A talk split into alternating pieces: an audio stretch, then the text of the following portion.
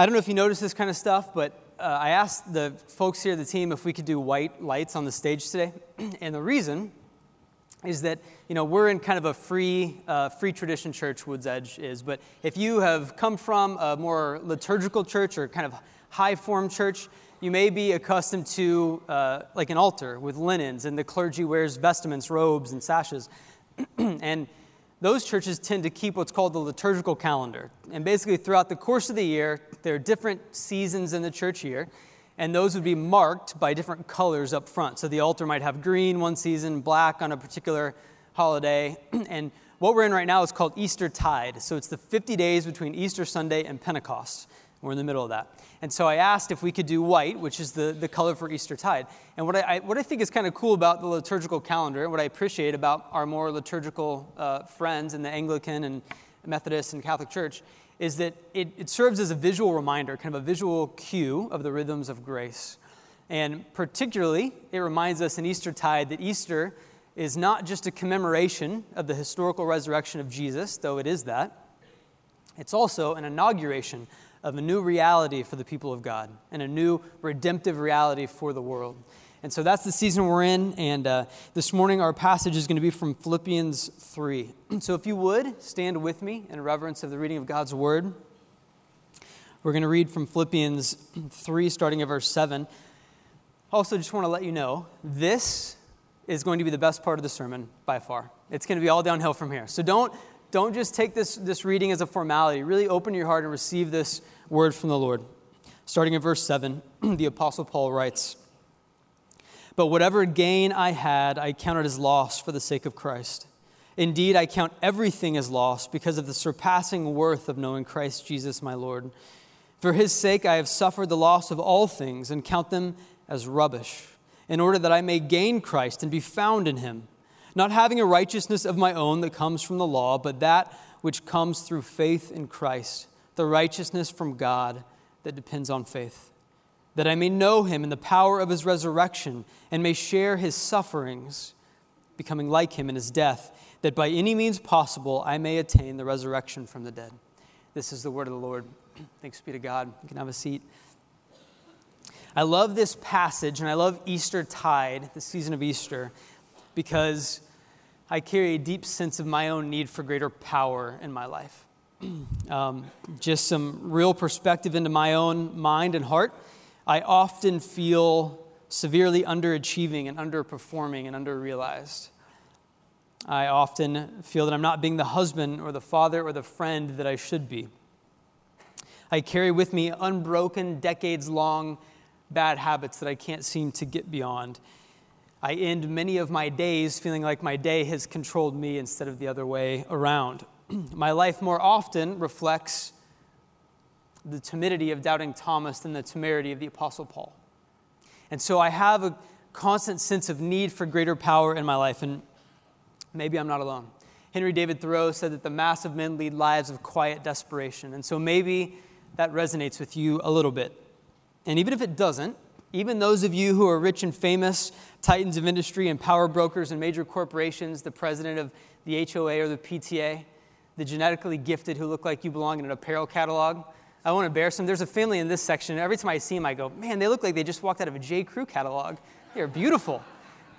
Even if that's you, in your clearest moment, you sense probably your need for greater power. Because as, as we live our life, we're either weak and realize we're weak, or we're weak but live under the illusion that we're strong, that we're in control.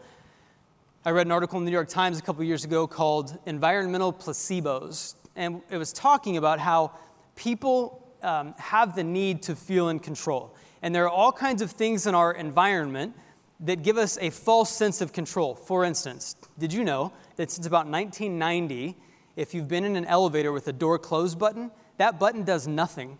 And so, except that it gives you a sense of control when you push it, thinking you're expediting your trip to the top, and you're not. And there's, there's all this kind of stuff in our world like that that calms us, makes us feel like we're in control, and really we're not. In our clearest moments of self awareness, we sense our lack of control, we sense our weakness, and our need for greater power.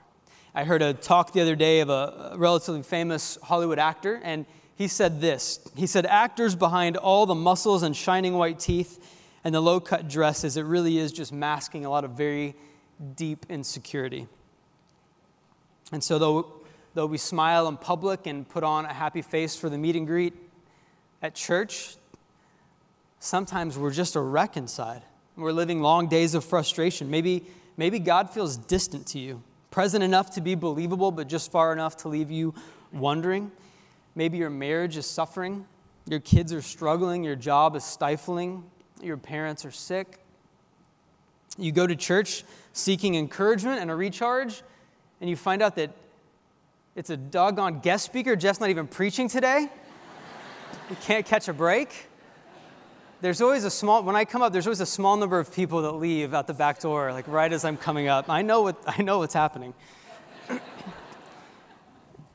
we have some power on our own. In fact, neuroimaging, pictures of the brain, show us that our brains have what's called plasticity. Our brains are able to change, and throughout our life, we can actually change the neural pathways in our mind to learn new things. So you can, by the power of habit, learn to stop smoking and start exercising by your own power. Your brain is capable of that. But you can't, by an act of will or habit, learn a distaste for sin or grow an affection for God. You can, however, by sheer power of habit, train and rewire your brain to stop looking at sexual content in media. But you cannot, by those same means, train your heart to seek purity. That requires the power of God remaking us. So we don't really just need power, what we need is resurrection power. Resurrection power, that power directly from God that overcomes sin's effects in the world. And that could be anything from giving you hope in your heart to one day giving you a glorified, resurrected body on the last day. The power of God overcoming sin's effects in the world. We're not just talking about the comfort of God or the presence of God, but the very power of God. We need that in our lives. So, this morning, whether you're experiencing a measure of the power of the resurrection and you just want more, or whether you're new to church and you go, I don't even know what you're talking about. This is like a foreign language. What does this mean resurrection power. Whatever, wherever you are, the text we've read leaves us with a question. That is, how do we access and understand the power of the resurrection that Paul talks about here? And our passage is going to show us a couple of things. First, we have to take inventory of our trash. We've got to take inventory of our trash. In verses 5 and 6, which precede what we just read, the Apostle Paul gives his resume and so he explains to us all the reasons that he is important and impressive in the world. And he references his education and his family pedigree, his accomplishments, his social status, his religious adherence, says, Here's my resume and all the things that make me impressive. And then in verse 7, he gives us a new kind of accounting. Look at verse 7. But whatever gain I had, I counted as loss for the sake of Christ. Indeed, I count everything as loss because of the surpassing worth of knowing Christ Jesus my Lord. For his sake I've suffered the loss of all things and count them rubbish, in order that I may gain Christ and be found in him, not having a righteousness of my own that comes from the law, but that which comes through faith in Christ, the righteousness from God that depends on faith. You may have heard the expression comparison is the thief of joy. And social psychologists have actually proven in experiments with both men and monkeys, actually, that we tend to assess our own uh, contentment and satisfaction in, com- in comparison. And so if you take somebody and ask, Are you content with your salary or wage? Often the answer is yes, until they find out that the person in the office next to them makes more than they do. And all, of a sudden they're not happy anymore. And the same thing with monkeys. If a monkey's in a cage and given a dozen bananas, they're very content until they see that the monkey next to them got two dozen bananas, and then all of a sudden they're freaking out. This is what C.S. Lewis said. He said that pride gets no pleasure out of having something, only out of having more of it than the next man. But in reality, it's not comparison that steals joy, it's improper comparison.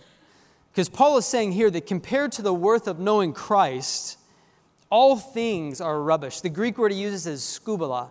It's, it, it's borderline a crass word that we wouldn't use in church. It means garbage, trash, rubbish, or refuse. It's not just of no value, it's of negative value. It's the kind of thing that when it's present, you want it taken away. And he's saying, He's willing to abandon everything that the world values, everything on his resume, and says, compared to the worth of knowing Christ, this is of negative value. I want this removed. I'm willing to lose all of this because, in comparison to Christ, it's worth nothing. It's similar to the parable that Jesus tells of the man who finds a treasure in a field. And immediately he goes and sells all that he owns so he can use the money to buy the field and obtain the treasure. What Paul is saying here is that he has learned to value supremely what is supremely valuable. Instead of valuing supremely what is eminently corruptible, what is fleeting and rusting, and comparatively worth nothing. It's not comparison that destroys joy, it's improper comparison. Here we see an apt, godly comparison. Paul says, Whatever prestige and position and power I had gained culturally from my family and my work and my education and my income. Now, in comparison to knowing Christ, it's worth nothing, it's garbage.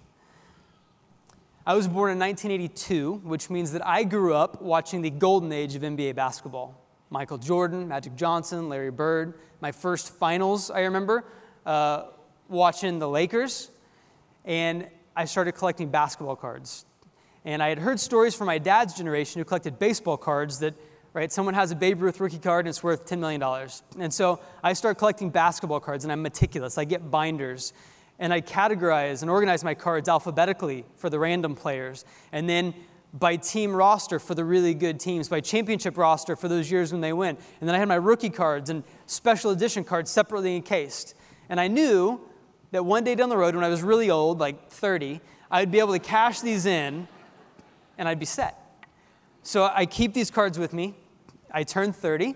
I'm in law school. I'm only working during the summers at that point, so I'm trying to figure out cash flow during the year. I've got a wife and two kids. I say, okay, it's time. Let's go take a look. So I take in my collection to a memorabilia store near our house, and I put it on the counter. And I open it up and I say, Sir, I'd like for you to take a look at this and make me an offer. And he starts to thumb through and he says, Oh, are all of these uh, 80s and early 90s NBA cards? And I say, Yeah, yeah, they are. And if, here's the championship rosters, and you can see the alphabetical here, and then these are the special edition cards. And he looks at him and he says, Well, to be honest with you, um, I have more of these than I know what to do with. You would have to pay me to take these from you. And so all of a sudden, my treasure, the thing that I had my identity in as a kid and that I had placed hope in to be able to feed my children, it was not just of no value, it was of negative value. I'd have had to give him cash to take them. Now, before you judge my inability to value commodities and collectibles, which is true, did you know that in the United States every year Americans spend 33 billion with a B, 33 billion dollars on self-storage? I live in a space, but it's not big enough to hold all my stuff, so I'm going to rent this space and put my extra stuff in there and it's going to sit there probably for a few years until I decide what to do with it. At the same time, the UN estimated in 2008 that to feed the entire world, to make sure that children who are starving in sub Saharan Africa and people who are malnourished in the Middle East, that everybody would be food secure for a mere $30 billion a year. We spend 10% more than that every year on self storage in America. So maybe I'm not alone in not being able to have an accurate gauge on taking inventory of my trash the question this text leaves us with what are we willing to give up for the sake of gaining Christ, of knowing Him? If you were offered a trade, all of your wealth and comfort and accomplishments for knowing Christ more deeply, for understanding the power of His resurrection more accurately, to walking in fellowship with Him more earnestly, would you take that trade? And if you wouldn't, then it's probably because you've not yet take an inventory of your trash. You've not yet made the proper comparison. Not that these things that we have are objectively worthless in every sense, but when put in proper perspective, you can give them their proper value. So, if we're going to experience and understand the power of the resurrection in our lives, first we have to take inventory of our trash. And then we're going to have to learn to trust in our treasure, to trust in our truer treasure. Look at verse 10. Paul continues, that I may know him in the power of his resurrection and may share in his sufferings, becoming like him in his death, that by any means possible I may attain the resurrection from the dead. If you've trusted in Christ, if you've proclaimed faith in him, if you've been baptized into his people and you've given your life to following him, if you have any joy or peace or hope in your heart, if you have new affections and new appetites and abilities, recognize this morning that that is the power of God at work in you. Listen to Romans 15 13. Paul prays, May the God of hope fill you with all joy and peace in believing, so that by the power of the Holy Spirit you may abound in hope. If you abound in hope, if you have a measure of hope in Christ, that is the power of God at work in you. And I just don't want us to miss that this morning. I want us to see it and savor it and celebrate it. It is subtle, it is incremental, and it's the power of God at work in us. 100%. But what about that power that goes beyond this kind of ordinary mean of grace? Um, recall last summer, we talked about the Holy Spirit, and we said the Holy Spirit is called the Comforter in the Bible. And one of the most prolific ministries of the Holy Spirit is comforting. But those who are extremely comfortable in the world have a low capacity to be comforted. Conversely, those who are very uncomfortable in the world have a high capacity to experience the comforting ministry of the Spirit. And in the same way, those of us who live in a constant sense of our own power, self reliance, self sufficiency, we have a low capacity to experience the power of God at work in our life. Those, on the other hand, who live in weakness with a constant recognition of their lack of self sufficiency, of their need, have a high capacity to experience the power of God at work. Uh, our middle son, Jackson, when he was little, he got sick. And it was one of those deals where we had been up for like 24 hours. We couldn't sleep. He was up all night. We're sleep deprived. We have to take him in to the doctor. And, or I think it was the hospital actually. And, and while we're there, I, am texting my family a quick update. And I said, hey, just so you know, um, they've had to put him on a nebulizer, or they've had to use a nebulizer um, on him. And you know, I'm, I'm bleary eyed, right? I'm, I'm not in right state of mind because I've not been sleeping. But all of a sudden, I start getting these text messages back from family saying, Oh my God, that's horrible. We're so sorry. We're praying for you. We love you. And I, and I get a couple of these and I show my wife my phone. Doesn't it seem like an, a kind of an overreaction? I don't know if you know what a nebulizer is. This is a picture of a nebulizer. It, it's just a vaporizing machine that puts medicine into your lungs. It's, you can use it as home, at home, as you can see right on the couch. And so, as I'm looking through these panicked messages from my family, I realized, oh, in my sleep deprived state, I've actually I've chosen the wrong word here. I didn't say nebulizer as I intended. I said defibrillator. defibrillator are the paddles that the doctor uses when your heart is stopped and you need it to, to get jumped. And so all of a sudden, I understood the, the basis of my family's concern if you look at these two pictures, who do you think has the greater capacity to experience the power of medicine? The, the guy on his couch with a nebulizer, a relatively banal treatment, or the guy on the table who has paddles coming out his chest? When we are in a state of weakness, lacking self sufficiency, we have an immense capacity to experience the power of God, the power of the resurrection. And I think this is why we see sensational manifestations of God's power so often in the developing world, the southern hemisphere. Countries where they don't have the, the affluence that we do and the, the illusion of power that we do. And that's why we see in those places so many stories of physics defying interventions of God in the world, people being healed and miracles happening.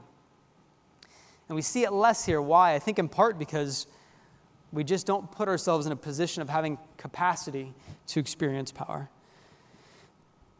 So, if this is what the text is teaching, that to understand and experience the power of the resurrection, we have to take inventory of our trash, we have to learn to trust in our treasure. What's the, what's the application for us here? What do we do with this text? Well, a first point of application is going to be somewhat redundant.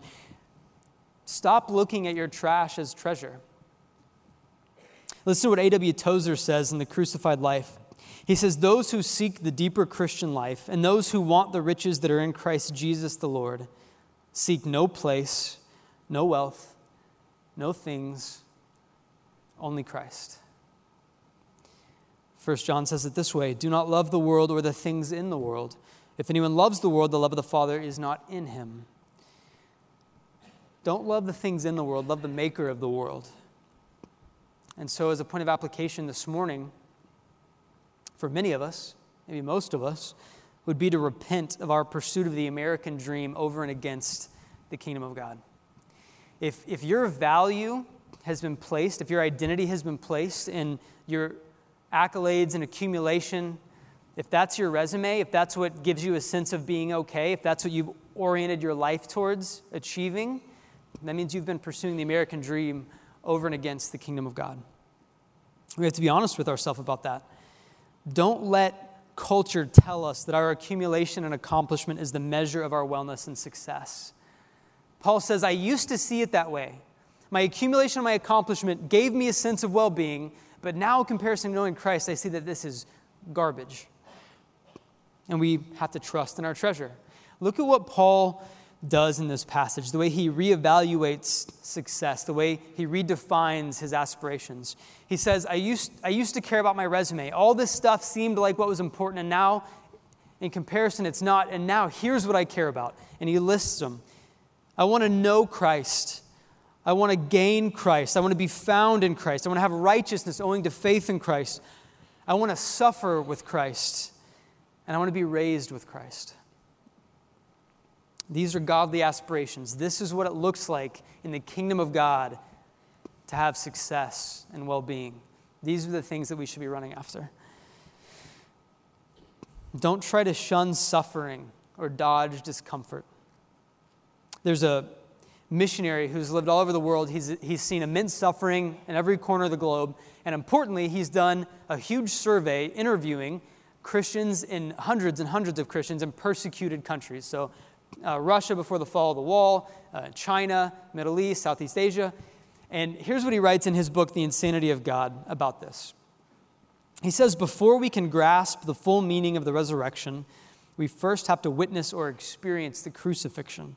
If we spend our lives so afraid of suffering, so averse to sacrifice that we avoid even the risk of persecution or crucifixion, we might never discover the true wonder, joy, and power of a resurrection faith. Ironically, avoiding suffering could be the very thing that prevents us from partnering deeply with the risen Jesus.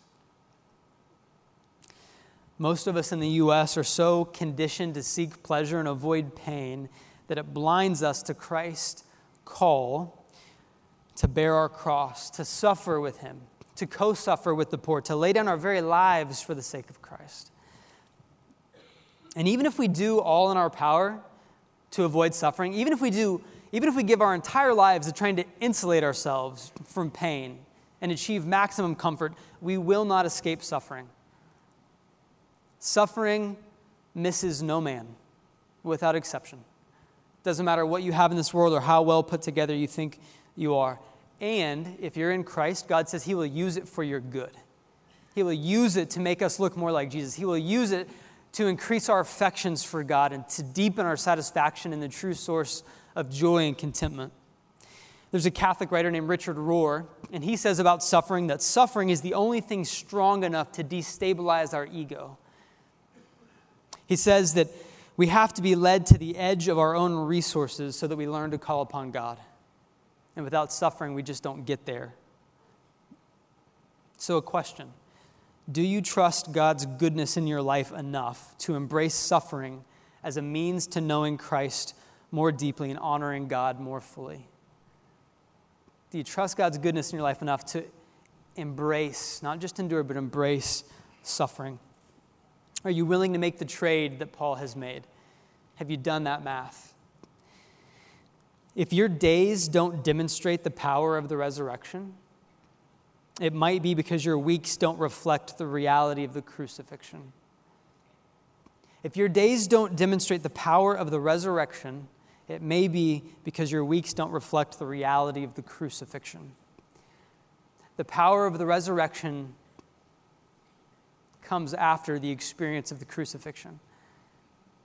If we orient our lives entirely towards our resumes and comfort and convenience and all the things that America tells us are valuable, we're not going to experience the power of the resurrection like we could in our life. 2 Corinthians 12, Paul prays, But he said to me, My grace is sufficient for you, for my power is made perfect in weakness.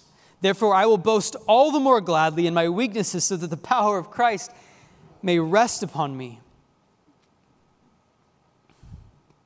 The power of the resurrection is known most fully in weakness. In conclusion, God's power is something that we should long for, it's something we should ask for and posture ourselves to receive. But it may never come in this life in the way or with the demonstration that we desire. His power is something that we yield to, it's not something that we command. If you're suffering chronic illness and you're pleading with God for healing, He may, by His power, heal you, whether through miracle or medicine, and He may not. If you have a child who's living a profligate lifestyle far from the Lord and you're pleading with God to save that child, he may, by his power and sovereignty, call your child in, and he may not. God is all powerful. And it's a power that we yield to, not a power that we command. We don't, we don't tell him what to do, we plead with him to respond to us. And he always responds in love and wisdom. Always. Even if it doesn't look like what we want it to. We have to give up our illusion of power. Doesn't matter how impressive you are, how many people look at your life and go, man, they have got it together. That's, that's what I want to be like. Doesn't matter. You are one lazy lane change away. You are one trip to the doctor's office away. You are one downturn in the oil price away from everything that makes you feel secure and stable being stripped away from you entirely. We have to give up the illusion of our power. But I want to make a confession to you too. I believe this is what the, te- the text teaches us. But even in those times in my life when I've made decisions to set aside comfort for obedience, even those times where I've chosen the path of weakness, I have not always experienced God's resulting power. Sometimes I've just experienced more weakness and pain. I think that the moments when we're experiencing crucifixion, it just feels like crucifixion. It doesn't feel like power.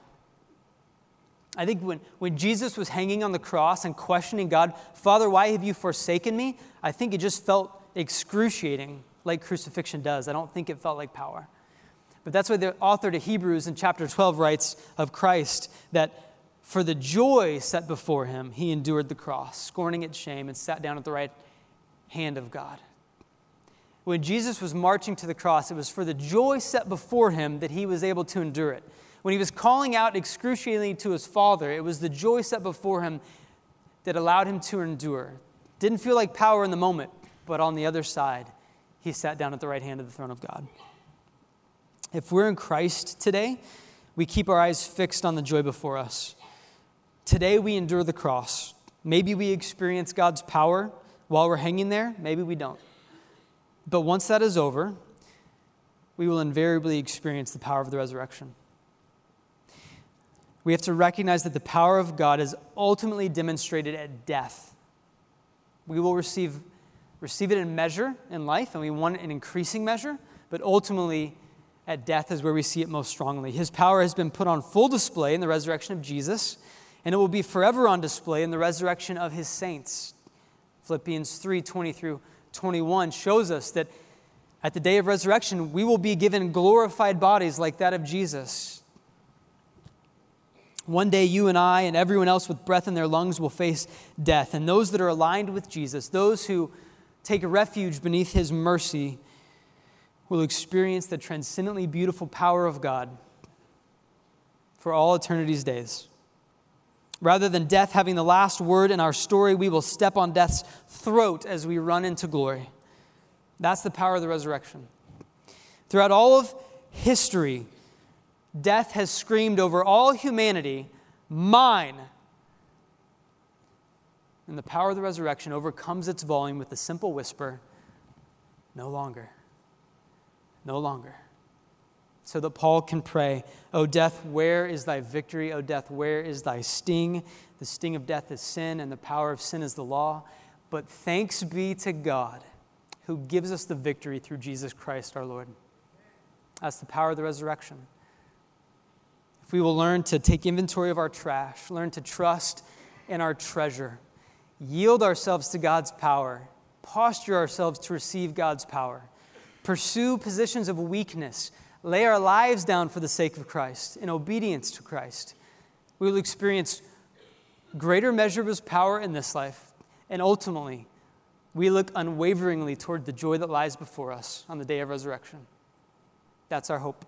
So let me pray for us as we close. God, we are so grateful this morning that you operate always in love and always in wisdom.